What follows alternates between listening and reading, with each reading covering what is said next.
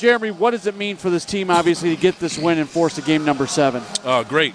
Uh, to do it home at home and to force this uh, game seven. I mean, this is this is exactly what we wanted to come out here to start early. You know, get, score some runs early and then just jump on them, and so we can get this game out the way and go to game seven.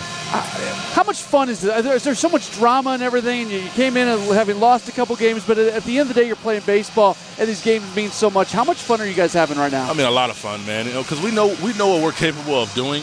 So as long as we do that, the funness will just just come along with it, you know. And then just stay loose, continue to play Brewer baseball.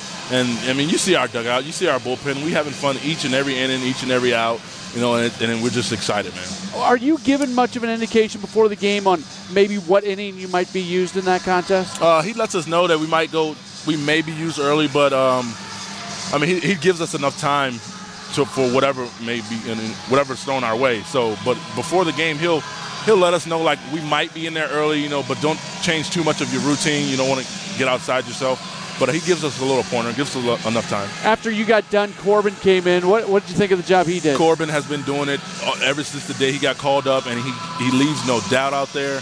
He goes right at him because he knows his ability. And, I mean, for a guy to come up on a team that's doing very well and can continue to uh, to get thrown in there and continue to do well with the team, and that shows a lot about his confidence and his ability for sure. Are you? Uh, I assume you're good to go for a game seven tomorrow. I am pumped, man. I can't wait. I want to go sleep here tonight. very good. Hey, Jeremy, thanks so much for your time. Thank you, guys.